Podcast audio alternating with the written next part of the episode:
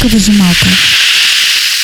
Привет всем, с вами Таня. Сегодня мы поговорим на тему «Зачем молиться?». Возможно, ты скажешь, чтобы получить просимое у Бога, или поступить в вуз, найти потерявшиеся ключи от дома или выздороветь. Но, может быть, в молитве скрыты более мощные резервы, которыми мы не пользуемся.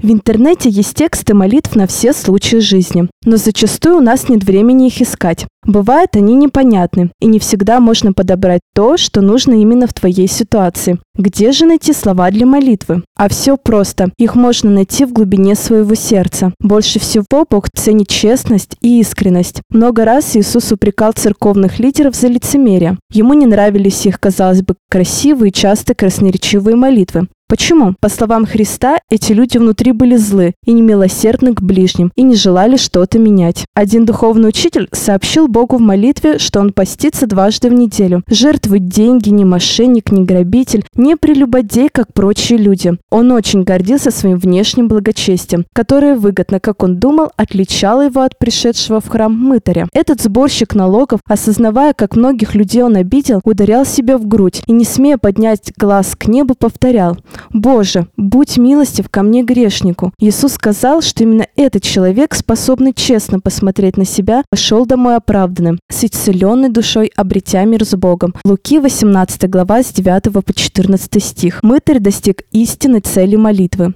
Оказывается, иногда обращение к Богу может состоять всего из одного предложения. Один мой друг рассказал, что было время, когда он молился Богу и вовсе без слов, не зная, что сказать своему Создателю, о чем его просить, как выразить смятение своей души. Он просто становился на колени и настраивался сердцем на общение с небом. Молодой человек молча показывал неземному отцу: «Я здесь, я нуждаюсь в тебе, будь со мной, пожалуйста». Конечно, Бог не против и долгих бесед по душам. Главное, что слова, обращенные к нему, должны быть осмыслены.